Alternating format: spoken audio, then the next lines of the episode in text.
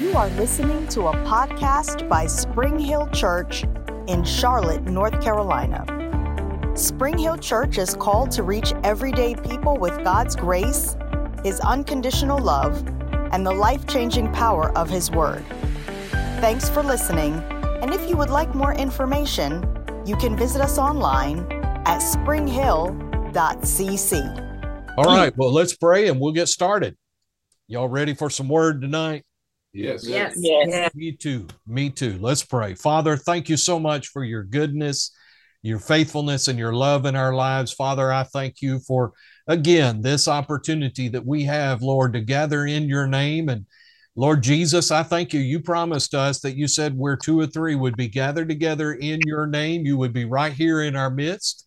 So, Lord, I thank you that, again, even though we're in separate physical locations. I thank you that it's the same Spirit of God that's in every place, and that, Father, that's the same anointing, same teacher, same revealer of your word. And so, Lord, I thank you that as we share your word tonight, you're going to bring revelation and insight. You're going to minister to us, you're going to speak to our hearts. And Father, we believe in Jesus' name we'll be fed. Jesus said that the word is the bread of life. And so, Lord, we're going to be fed tonight. We're going to be satisfied. And Father, we're going to grow because of it. And Lord, I thank you that we purpose in our hearts to have hearing ears and receptive hearts. And we purpose that we'll be doers of what we hear and not just hearers only. And we love you with all of our hearts. And we thank you for it in Jesus' name. Amen. Amen. All right. Well, if you'll turn in your Bibles with me to Hebrews, the third chapter and the first verse, and I'll get there in just a moment.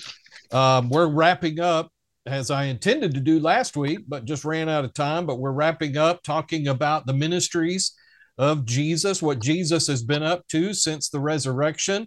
And um, so we've been talking about how he has, there are four aspects to his ministry. And so I'm going to give those to you again, just as a point of review. And uh, so, number one, the Bible says that Jesus is our mediator. We've already talked about that, but uh, I believe it's First Timothy chapter two or Second Timothy chapter two says that that there is one mediator between God and man, the Lord Jesus Christ. And what a mediator does is brings two parties together so that there can be a reconciliation and a resolving of differences. And so that's what Jesus does. He is our mediator. And so we also said that this is the one ministry out of the four that we're talking about that is uh, primarily to sinners. Sinners are the ones who need a mediator, they're the ones that need to be brought to God. And then the other three are primarily for believers. Number two is Jesus is our advocate. We talked about how there is an accuser of the brethren and uh, that is the devil and that when uh, we sin or you know based on our past whatever the case might be he brings accusations against us before the father to try and accuse us before the father. And of course jesus is our advocate. He is our defense attorney. He is our representative. Uh, first john chapter 2 tells us that he is our advocate. He is the one that speaks on our behalf in the courtroom of heaven and pleads our case and declares that we are innocent because of the blood of the Lord Jesus Christ. And so it's very important, as I've mentioned to you, that when you do sin, that and and we all do occasionally, you know, of course, our goal is to sin less and less. But if you do sin, go to the Father and confess that sin according to First John 1 9 and then you pull the rug out from underneath anything that the devil has an opportunity to bring against you and your case gets dismissed praise god in in the heavenly courtroom. And then we uh, we kind of ended our time last week talking about jesus our heavenly intercessor. And uh, we're basing this on and you can just make a note of this verse from last week hebrews chapter 7 verses 24 and 25 it says, but he, because he continues forever, has an unchangeable priesthood. And what that's a reference to is all throughout the Old Testament. One of the things that is different about the Lord Jesus as our priest, high priest, and intercessor is, is that all of the high priests under the old covenant died. Their, their time on earth, their ministry position ended at some point because of just old age or whatever the case is. But Jesus will continue in that position and be our intercessor and our high priest throughout eternity. And so he never will leave that position. And so it says in verse 25, therefore he is able to save to the uttermost those who come to God through him, since he always lives to make intercession for them. And we told you that the, the word intercession or to intercede for someone means to act in behalf of someone in difficulty or trouble. And we're not going to get into this tonight, but if in Romans chapter 8, verses 26 and 27, Paul made a note. He said this that so there are times when we don't know how to pray as we ought, but the Holy Spirit Himself makes intercession for us with groanings that cannot be uttered. And the Greek says cannot be uttered in articulate speech. And that's a reference to praying in other tongues or praying in the Spirit. And what happens is, just as this definition says, is that uh, the Holy Spirit acts on behalf of someone who is in difficulty or is in trouble. Now, the infirmities uh, or, or weaknesses that Paul is talking about there in chapter 8 is that sometimes we don't know how to pray as we ought. And uh, you know, we we have some general ideas, but sometimes we just need the Holy Spirit's help in him giving us wisdom on how to pray about a certain situation. And so what he does is he intercedes on our behalf uh, the literal Greek says that he takes hold together with us against that weakness. So what he does is he jumps in there in, and pulls us out of that situation uh, by allowing us to pray and to yield ourselves to him so that he can intercede on our behalf and give us supernaturally the wisdom and direction that we need in that particular situation. Now, so what we can gather from this is that Jesus is at the right hand of the Father positionally, and that he is praying for us. He's praying for us as believers. And we said that he's praying uh, just like he prayed for Peter, that we would not be sifted or separated like wheat, that the devil would not be able to draw us apart and to separate us He's praying that we will withstand, that we'll be able to stand against the onslaughts of the enemy, and that our faith will not fail. And then, number three, he's praying that we'll be sanctified, just as he did in John chapter 17, that the word of God, the truth of God, would sanctify us and cause us to become pure and clean and consecrated towards him. And then lastly, number four, he's praying that we would not be overtaken by the evil one. And so I don't know about you, but it, it ministers great peace to me to know that my Savior, the one who died on the cross for me, the one who was raised from the dead, is actually still praying for me and interceding on my behalf. And so let me tell you, if you have the the Holy Spirit here in the earth with you, helping you in that position. And then you have Jesus at the right hand of the Father praying for you. I'm telling you, it's going to be hard for us to lose in that situation. So that's good news to me. And so then we want to begin talking about Jesus, our high priest. So if you'll turn over to Hebrews chapter 3, verse 1, Hebrews 3 1. And uh, the writer of Hebrews says this Therefore, holy brethren, partakers of the heavenly calling, consider or set your mind on the apostle and high priest of our confession, Christ Jesus. Now, a couple of things I want you to make particular note of in this verse, and that is this uh, the word confession there. And I'm going to work and define that for you in a little while. But notice this Jesus is the apostle and high priest. If you were to read this in the original Greek language, it would be a hyphenated word there.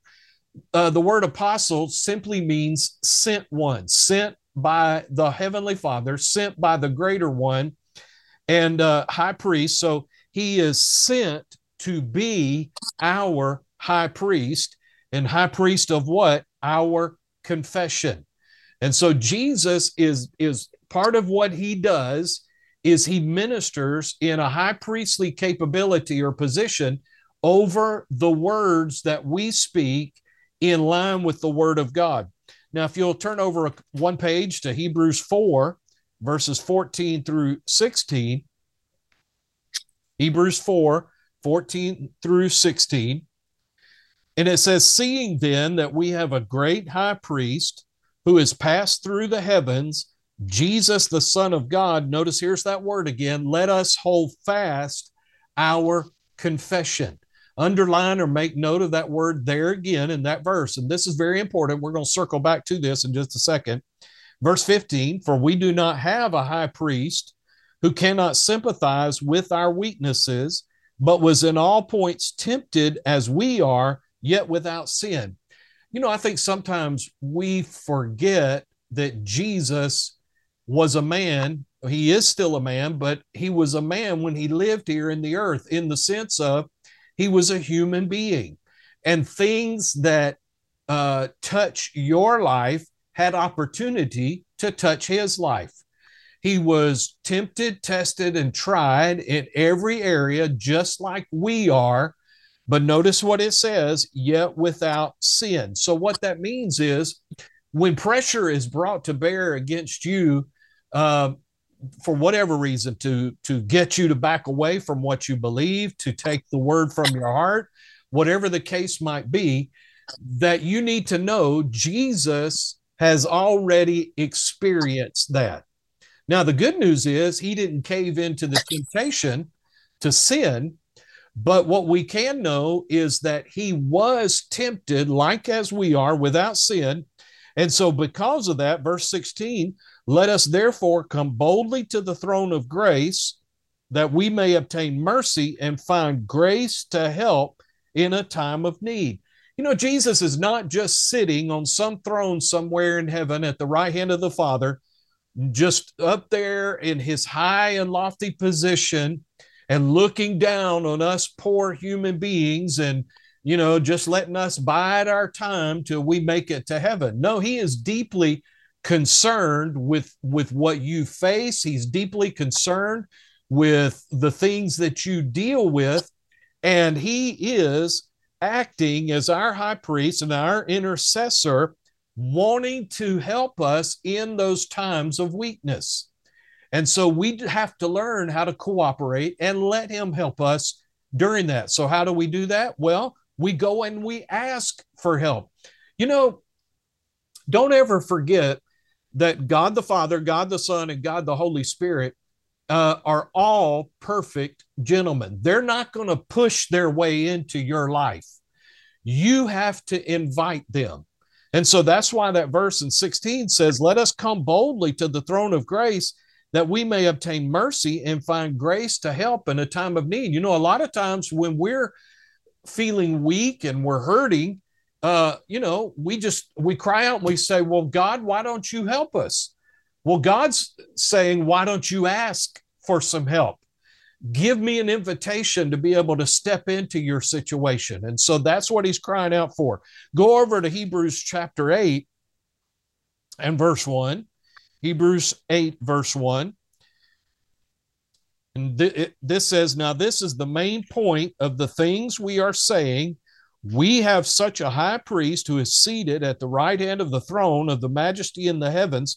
By the way, let me pause here. Do you remember me saying when we were early on talking about the tabernacle, how in the Holy of Holies, when the, the high priest would carry in the blood of the sacrifice on the Day of Atonement, that there was no place for him to sit down. And the purpose of that was it's because his work was never completed.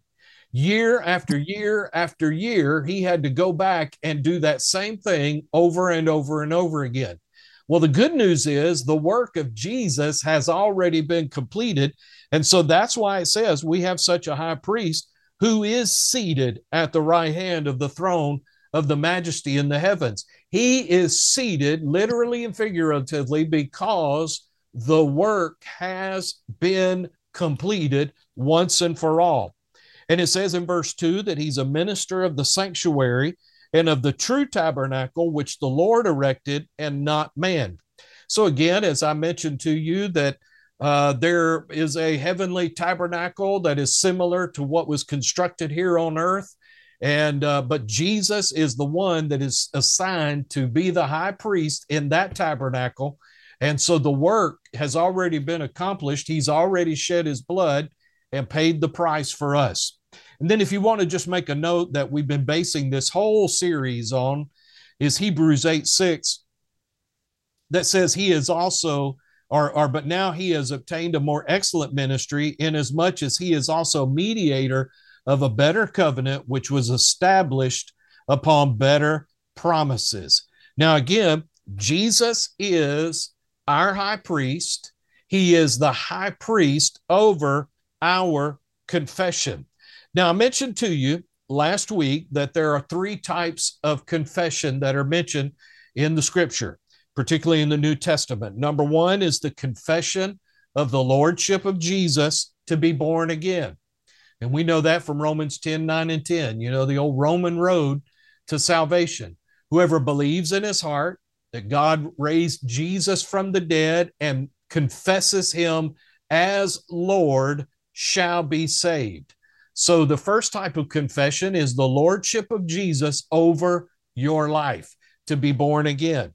Number two is the second type of confession. It was we we quoted it earlier, talking from First John 1 9, when we said that there are the confession of our sins to the Father, and uh, through the Lord Jesus Christ, we receive forgiveness for those sins.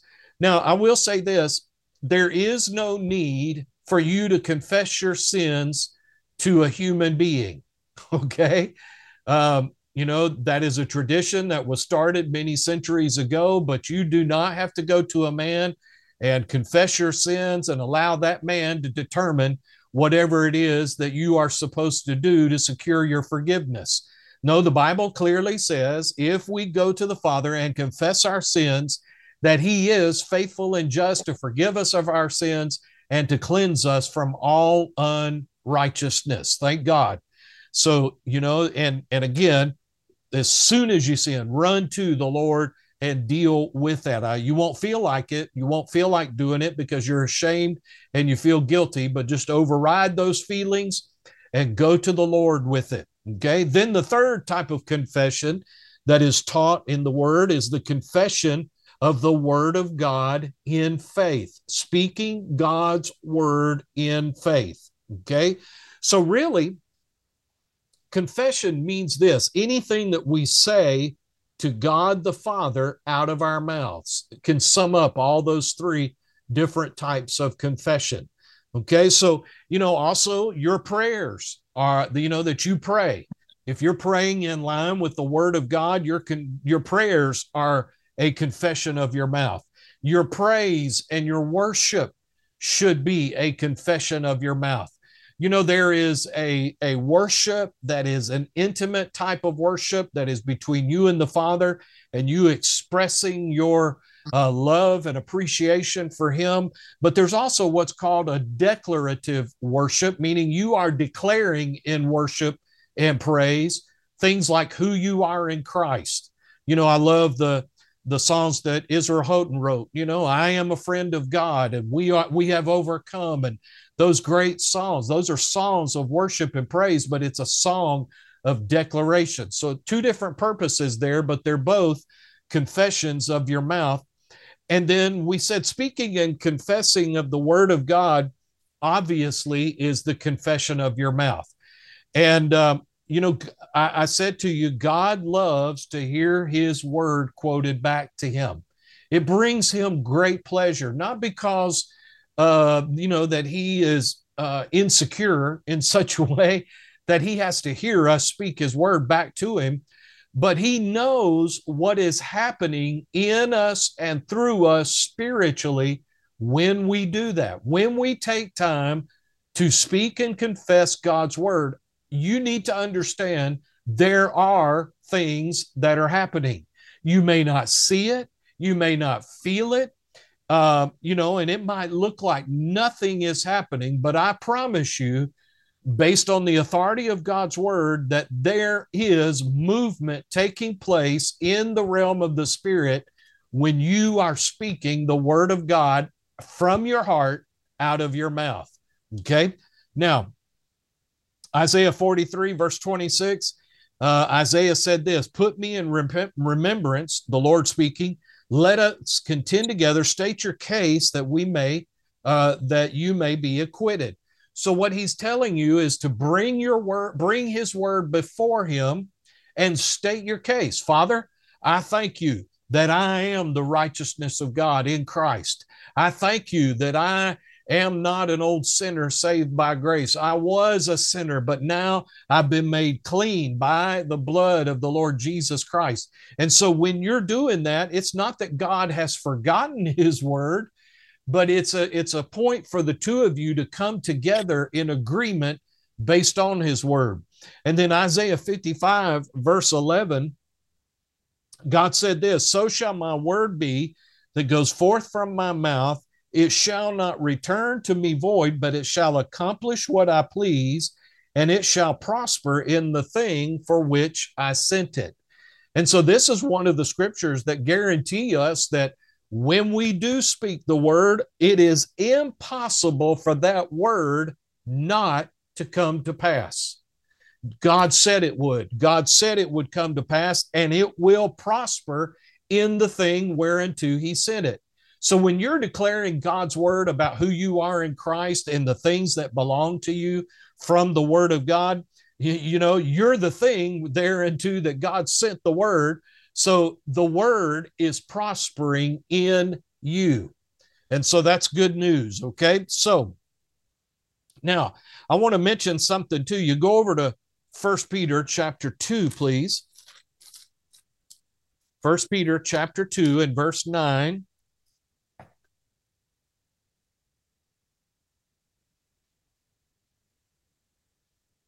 First Peter chapter 2 and verse 9. Peter wrote and he said this For you are a chosen generation, a royal priesthood, a holy nation, his own spe- special people, that you may proclaim the praises of him who called you out of darkness into his marvelous light. Now, you need to understand a couple of points from that verse. You are chosen by God as a royal priesthood and a holy nation called, okay, that we may proclaim the praises of him who called us out of darkness. So God has made us a, a nation, if you will, a spiritual nation of priests before him.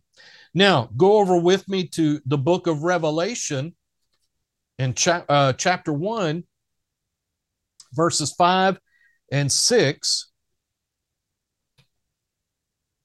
Revelation chapter 1, verses 5 and 6.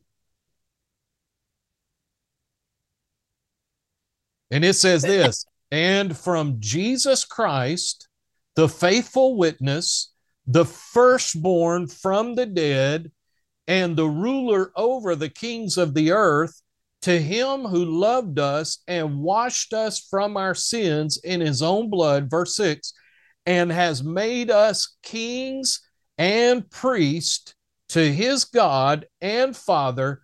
To him be glory and dominion forever and ever. Amen.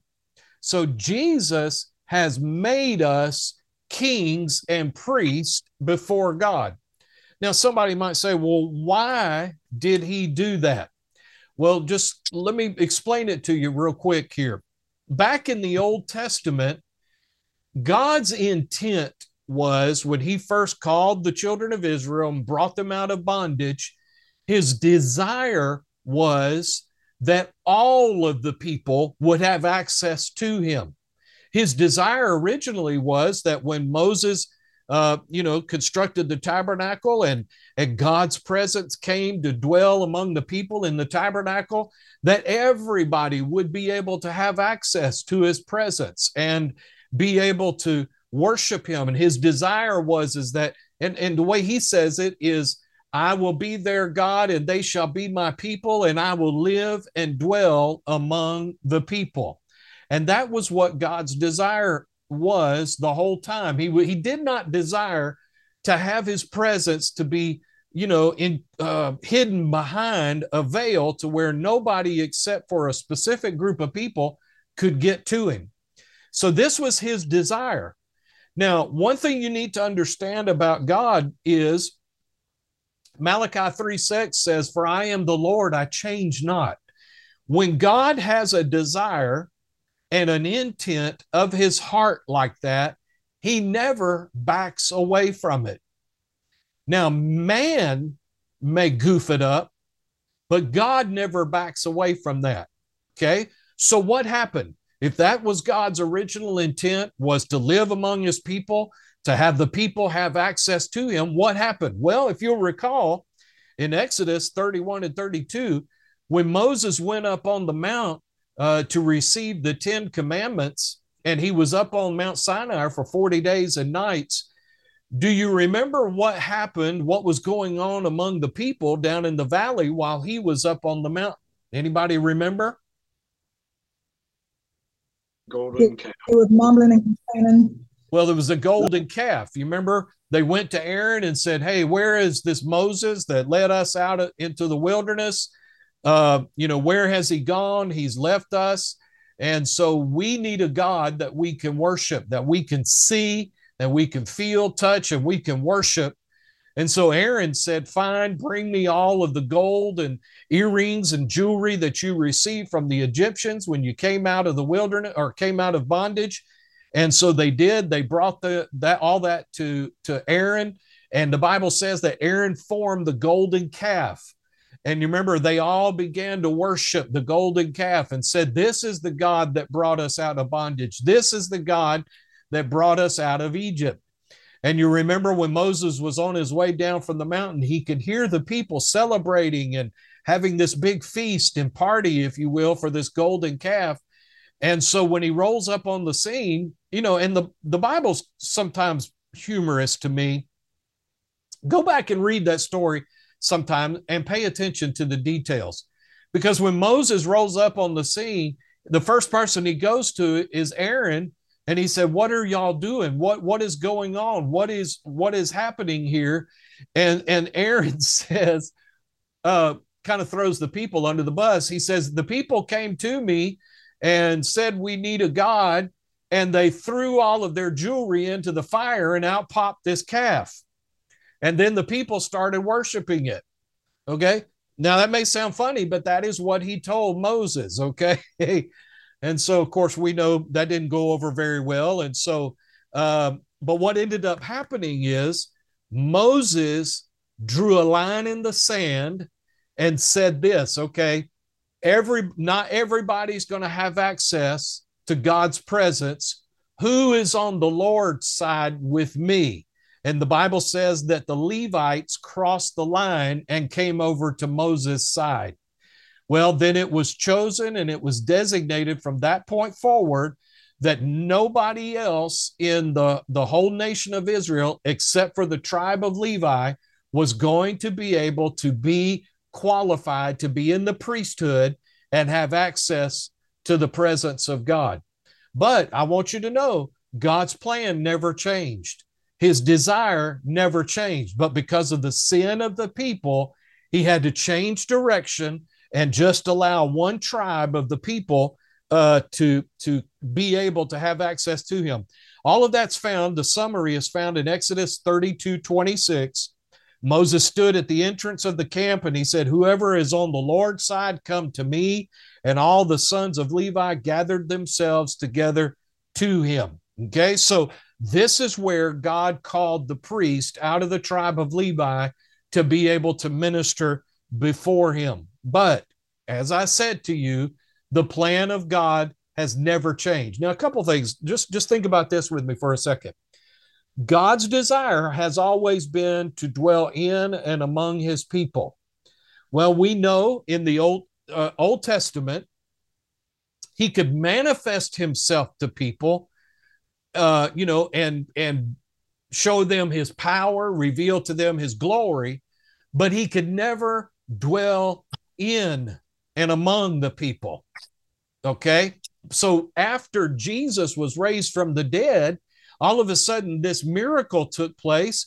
And now we, as born again believers, God moves in on the inside of us when we're born again.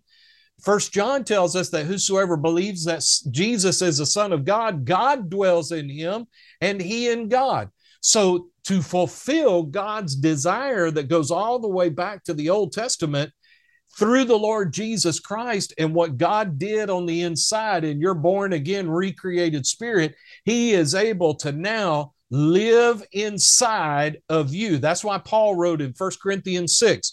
He said, What know you not that you are temples of the Most High God and that God dwells in you? Okay, so God's desire was fulfilled. Now, what about this priesthood thing? Well, God never backed away from that desire either.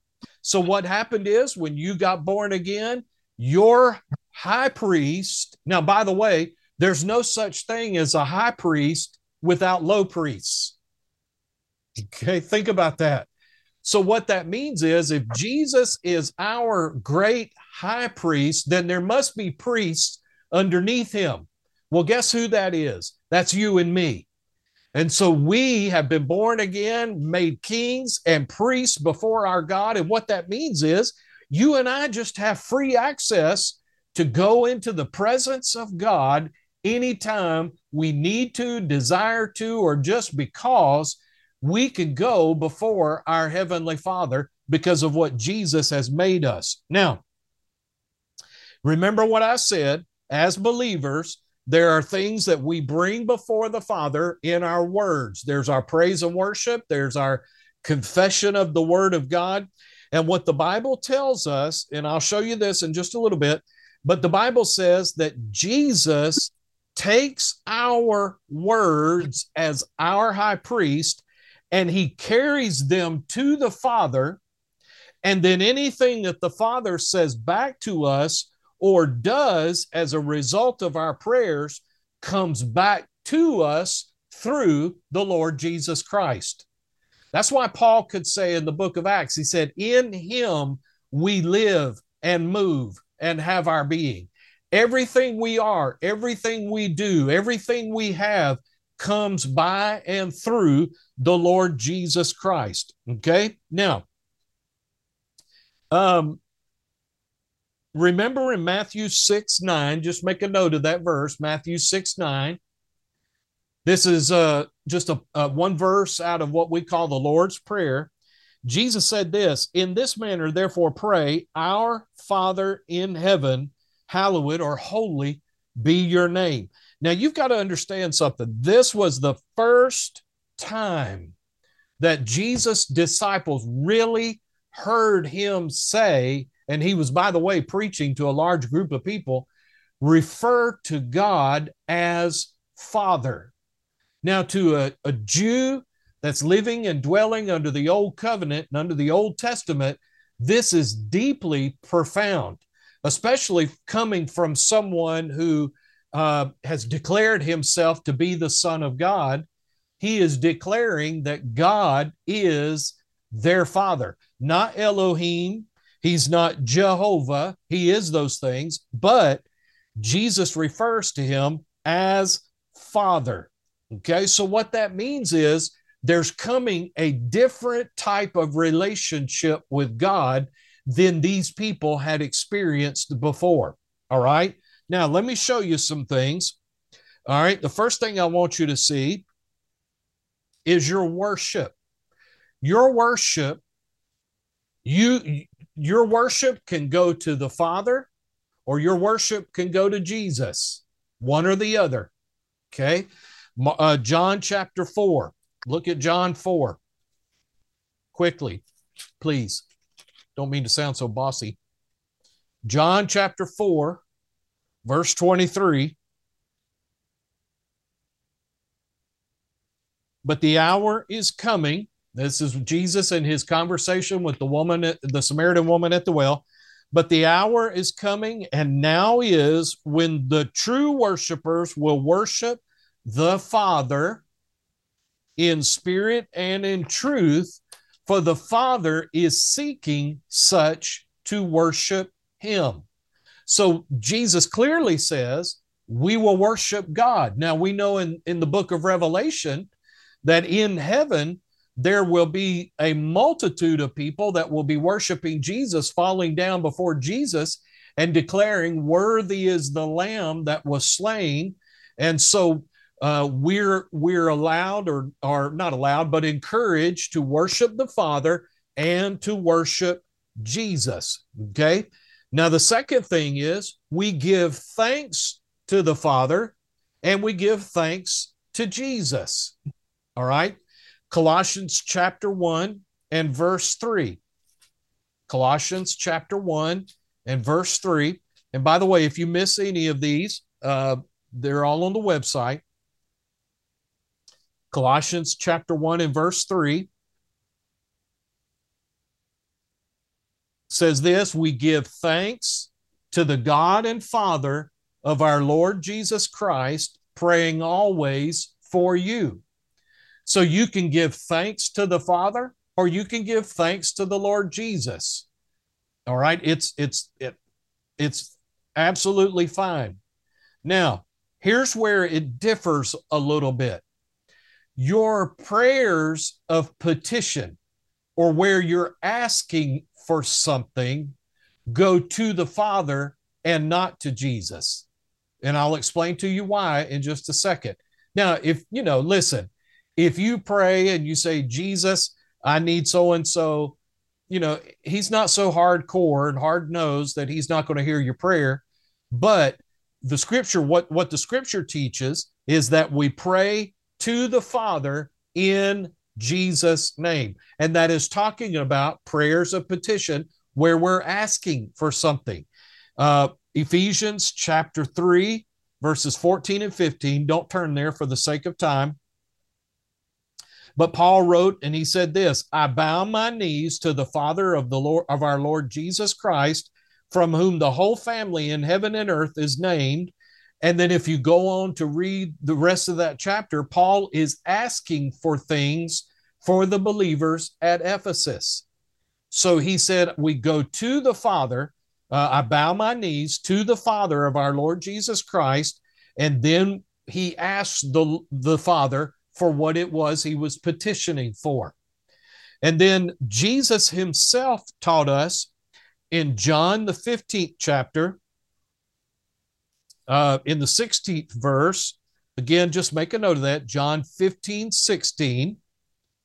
Jesus said this You did not choose me, but I chose you and appointed you that you should go and bear fruit and that your fruit should remain, that whatever you ask the Father in my name, he may give you. Okay? So we ask the Father in Jesus' name. In John chapter 16 and verse 23, John 16 and verse 23, Jesus said this In that day, the day after the resurrection, and he's talking about a span of time, the time that we're living in now. In that day, you will ask me nothing. Most assuredly, I say to you, whatever you ask the Father in my name, he will give it to you. Now, you got to keep in mind, too, that he's speaking to the disciples, and the disciples were for the, the period of time that Jesus ministered and they, they ministered with him, anything they needed, they went to Jesus to receive it. Jesus, we need this. Jesus, we, we, you know, you remember they came to Jesus and said, you know, we need to, the people need to eat. You, you need to feed the people. Okay. So they were accustomed to everything that they needed or desired to go to Jesus for it. And Jesus said, something's getting ready to change, y'all. When I get raised from the dead, you're not going to come to me and ask me these things. You're going to go to the Father in my name. All right. Then John 16 and verse 26, Jesus said this John 16, 26, in that day you will ask in my name, and I do not say to you that I shall pray the Father for you. Okay. You shall, in that day, you will ask in my name, And I do not say to you that I shall pray the Father for you. So let me say it to you this way. Okay. Yes, Jesus is our intercessor. Jesus is our high priest. Jesus is seated at the right hand of the Father, ever living to intercede for us. However, he will not do your praying for you. Okay. So you and I still need to pray. All right. Now, uh, go with me over to the book of Revelation again, please. The book of Revelation, chapter 5. So, why is it that we need to pray in Jesus' name? Well, Jesus has given us power of attorney to use his name. So, as far as heaven is concerned, just a short gist of it is this as far as heaven is concerned, when you pray in Jesus' name, heaven sees it as valid as if Jesus is praying it. So when you go to the Father and you say, Father, uh, and then you make your prayer. And by the way, in Jesus' name is not just some cute thing we say at the end of our prayer. What we're saying is, Lord, I'm praying all of this in Jesus' name as as as my representative and as the one that will see to it that this is done. And so what the Father does and heaven sees it as if Jesus is making that request or Jesus is making that prayer. Okay. So Revelation chapter 5, look at verses 6 through 8.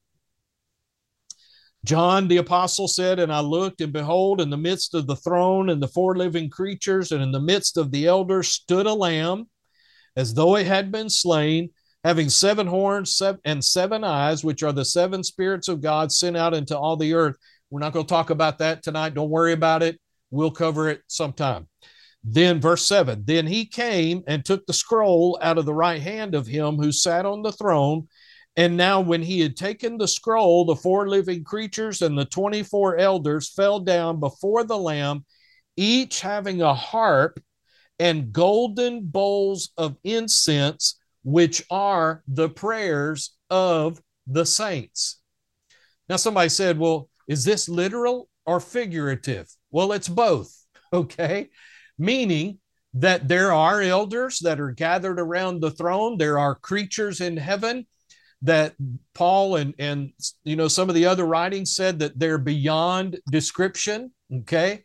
And so, but the Bible says, and what I want us to see is that your prayers are so important to the Father that they are literally gathered in bowls and presented to the Father, and that mm-hmm. they're brought in. And this is all you know ties back to the Old Testament when the priest would come into the Holy of Holies, and you remember the incense would come in and it was a sweet smelling savor before the Father's nostrils. You need to understand this your prayers, your worship, your praise before the Lord is a sweet smelling fragrance in his nostrils. He loves it. Okay. Then Revelation chapter 8, and this is what I love. Revelation chapter 8, flip over a couple of pages and then go to Revelation 8 3. So then we see something else that's happening in heaven. We see then another angel, verse 3, having a golden censer, came and stood at the altar. He was given much incense that he should offer it, notice this, with the prayers of the saints upon the golden altar which was before the throne, and the smoke of the incense with the prayers of the saints ascended before God from the angel's hand.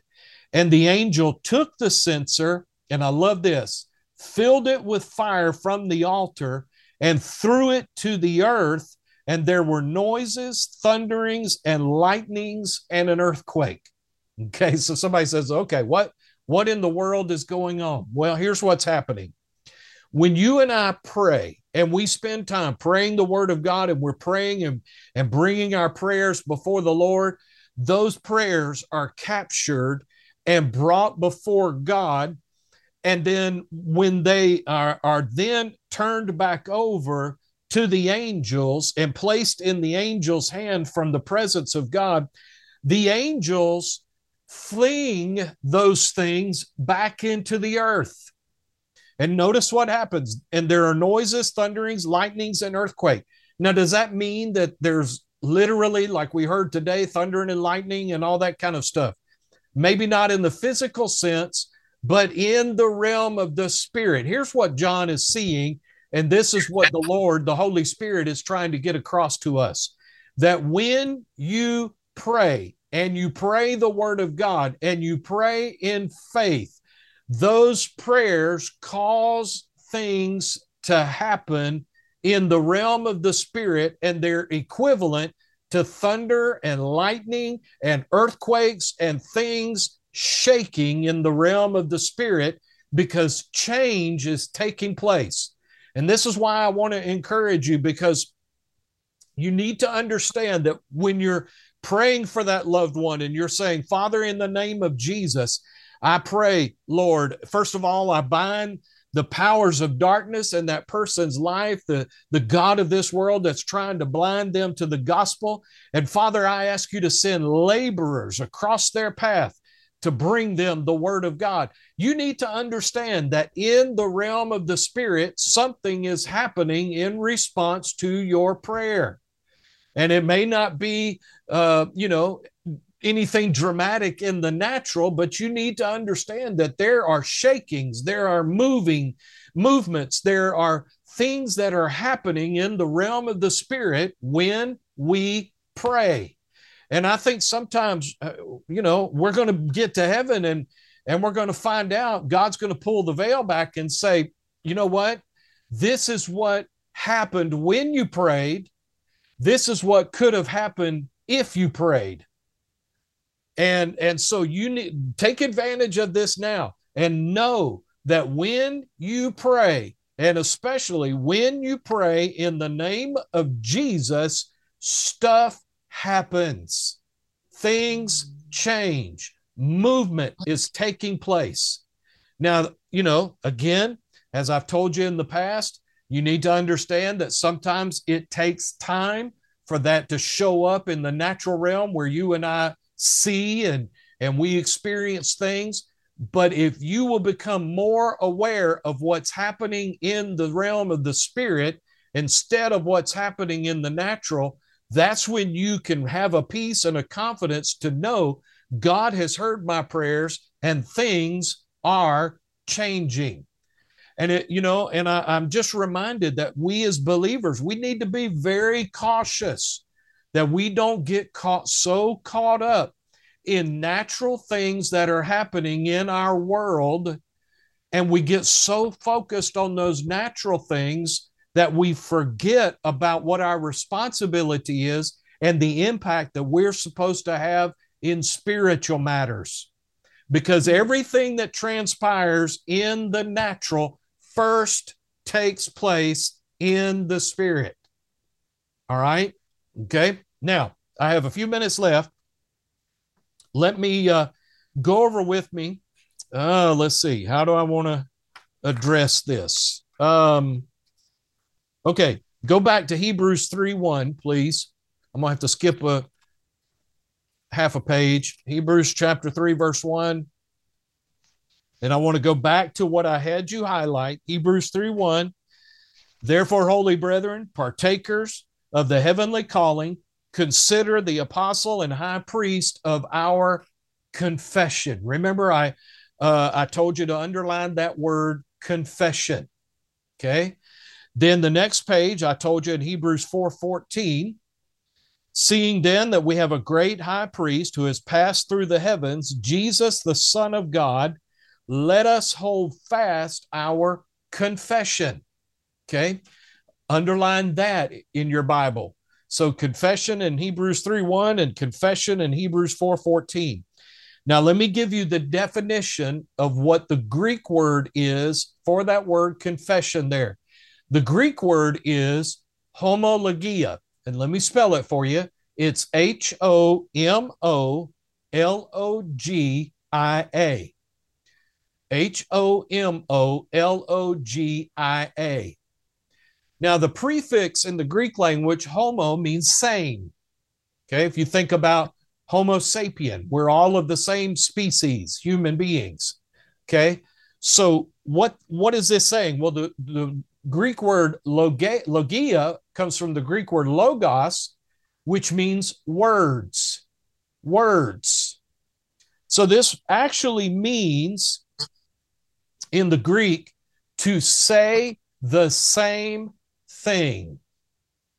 To say the same thing. So let's put that in. Let's plug that in. Therefore, holy brethren, Hebrews 3 1, partakers of the heavenly calling, consider the apostle and high priest that saying the same thing, Christ Jesus. Hebrews 4:14. Seeing then we have a great high priest who has passed through the heavens, Jesus the Son of God, let us hold fast to saying the same thing. Okay, so what is he talking about? Well, it, what you need to understand is, and, and what's unique about this Greek word is it is invalid, so to speak, unless two people are saying the same thing.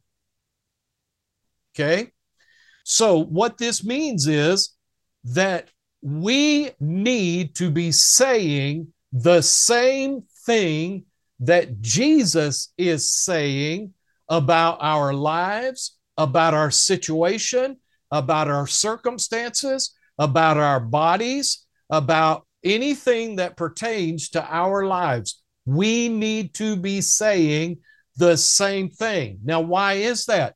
When you get in agreement with your high priest and you're saying the same thing, those are the words that Jesus carries before the Lord, before the Father, as our high priest. Okay? So let me ask you a question. All right. And and let me just mention this. I got to say this real quick. Um make a note. Uh bu- bu- bu- bu- bu- bu-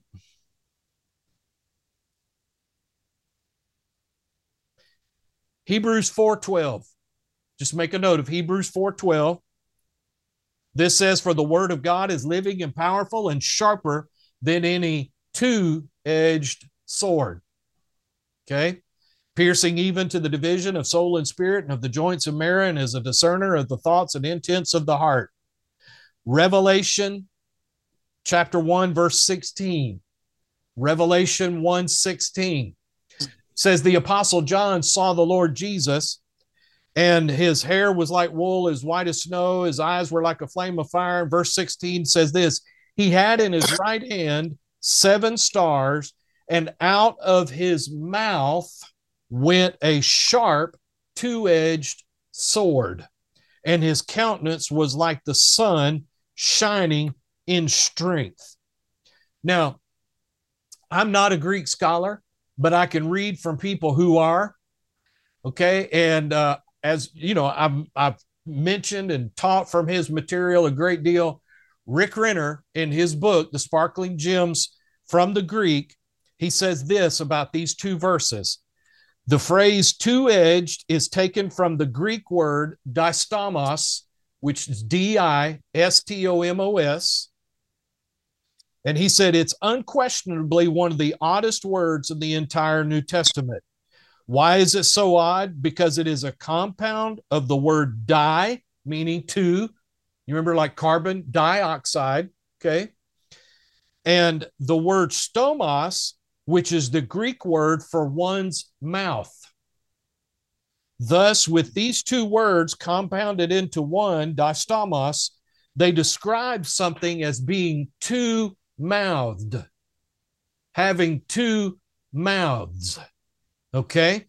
Now this seems a little strange, but now you can understand why why Paul said the word of God is sharp as a two-mouthed sword.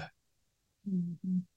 Meaning it gains its power when two mouths are speaking it. Well, guess who the two mouths are? Your high priest and your mouth. Mm-hmm. All right. And then uh, in Ephesians 6 and verse 17, talking about the armor of God, Paul wrote and he said, Take the helmet of salvation and the sword of the Spirit, which is the word of God. Now, what's interesting is this the he, the Greek word for word of God there is the Greek word rhema. And so what he's saying is this critical part of the armor uh, called the sword of the spirit only becomes powerful when the word gets in your mouth and it is spoken. Okay, so it's hugely, hugely important that we speak the same thing as our high priest. We're declaring what the word says. It becomes a two edged sword in our hands. And so let me let me ask you a question. Are the difficulties and things we experience in life are they happening here in the earth or are they happening in heaven? Here in the earth. It's not a trick trick question. The challenges, the difficulties, circumstances that we face, are they happening here or are they happening in heaven? They're happening here. here. Okay? They're happening here. All right? Now, Jesus, is he in heaven or is he in the earth right now? Heaven. Heaven. It's not a trick question. He's in heaven. All right. Okay. So Jesus is not able to speak anything in the earth right now. He's not here. Okay. He's talking in heaven. All right. But who has the mouth here? We, we do. The Holy Ghost. We do. No, the Holy Ghost wants to speak through you because you have a mouth. You can articulate things, you can express things, you can formulate words here in the earth. He, Jesus, is talking in heaven, but we have to repeat here on earth what he has already said and what he is saying. He's not going to come down and do that for us. We have to do it. That is our job, not his job. Okay. So if you and I want the word of God spoken into our lives, into our situations, into our circumstances, then you and I are going to have to be the ones who do it. Jesus cannot. Okay. Now we can say what he's saying, but he can't speak into your situation. But what happens is when you begin to speak his word in your situation, things begin to change. Movement begins to happen. Things begin to move and become in line with the word of God. All right? mm-hmm. So we have the assurance that whatever we say from the word of God, heaven and specifically the Lord Jesus is backing what we say. Mm-hmm. Now, it doesn't matter if the devil likes it or not. Jesus is behind your words when you are declaring the word of God over your situation. And so he has to it, he has to regard it. He doesn't want you to understand this, but he has to give heed to it just as if Jesus was speaking it. All right. Now, I'm done. Praise the Lord. And I'm I'm I'm uh, pleased. I'm, I started to say I'm proud of myself, but I covered nine pages tonight, Alan Payne. So you did great. Yeah. I'm proud of you. Amen. Praise God. But I hope you got something out of this tonight. But it's so important that we understand these aspects of Jesus' ministry. His ministry didn't stop when he left the earth, it only changed and became uh, something different. And so the thing that we've got to learn how to do is we've got to learn how to cooperate with heaven. If if we want Jesus' prayer, you remember the one of the other things that he prayed in the Lord's Prayer was, Thy will be done on earth as it is in heaven. It is the will of God for heaven's will to carry be carried out in the earth. And guess who's going to have to do that? You and I are going to have to do that. We're the ones that are going to see to it that that's carried out. Amen. Thanks once again for tuning in to the Spring Hill Church podcast. We hope that you have been blessed by today's message. If you would like more information about the church, please feel free to visit us at springhill.cc.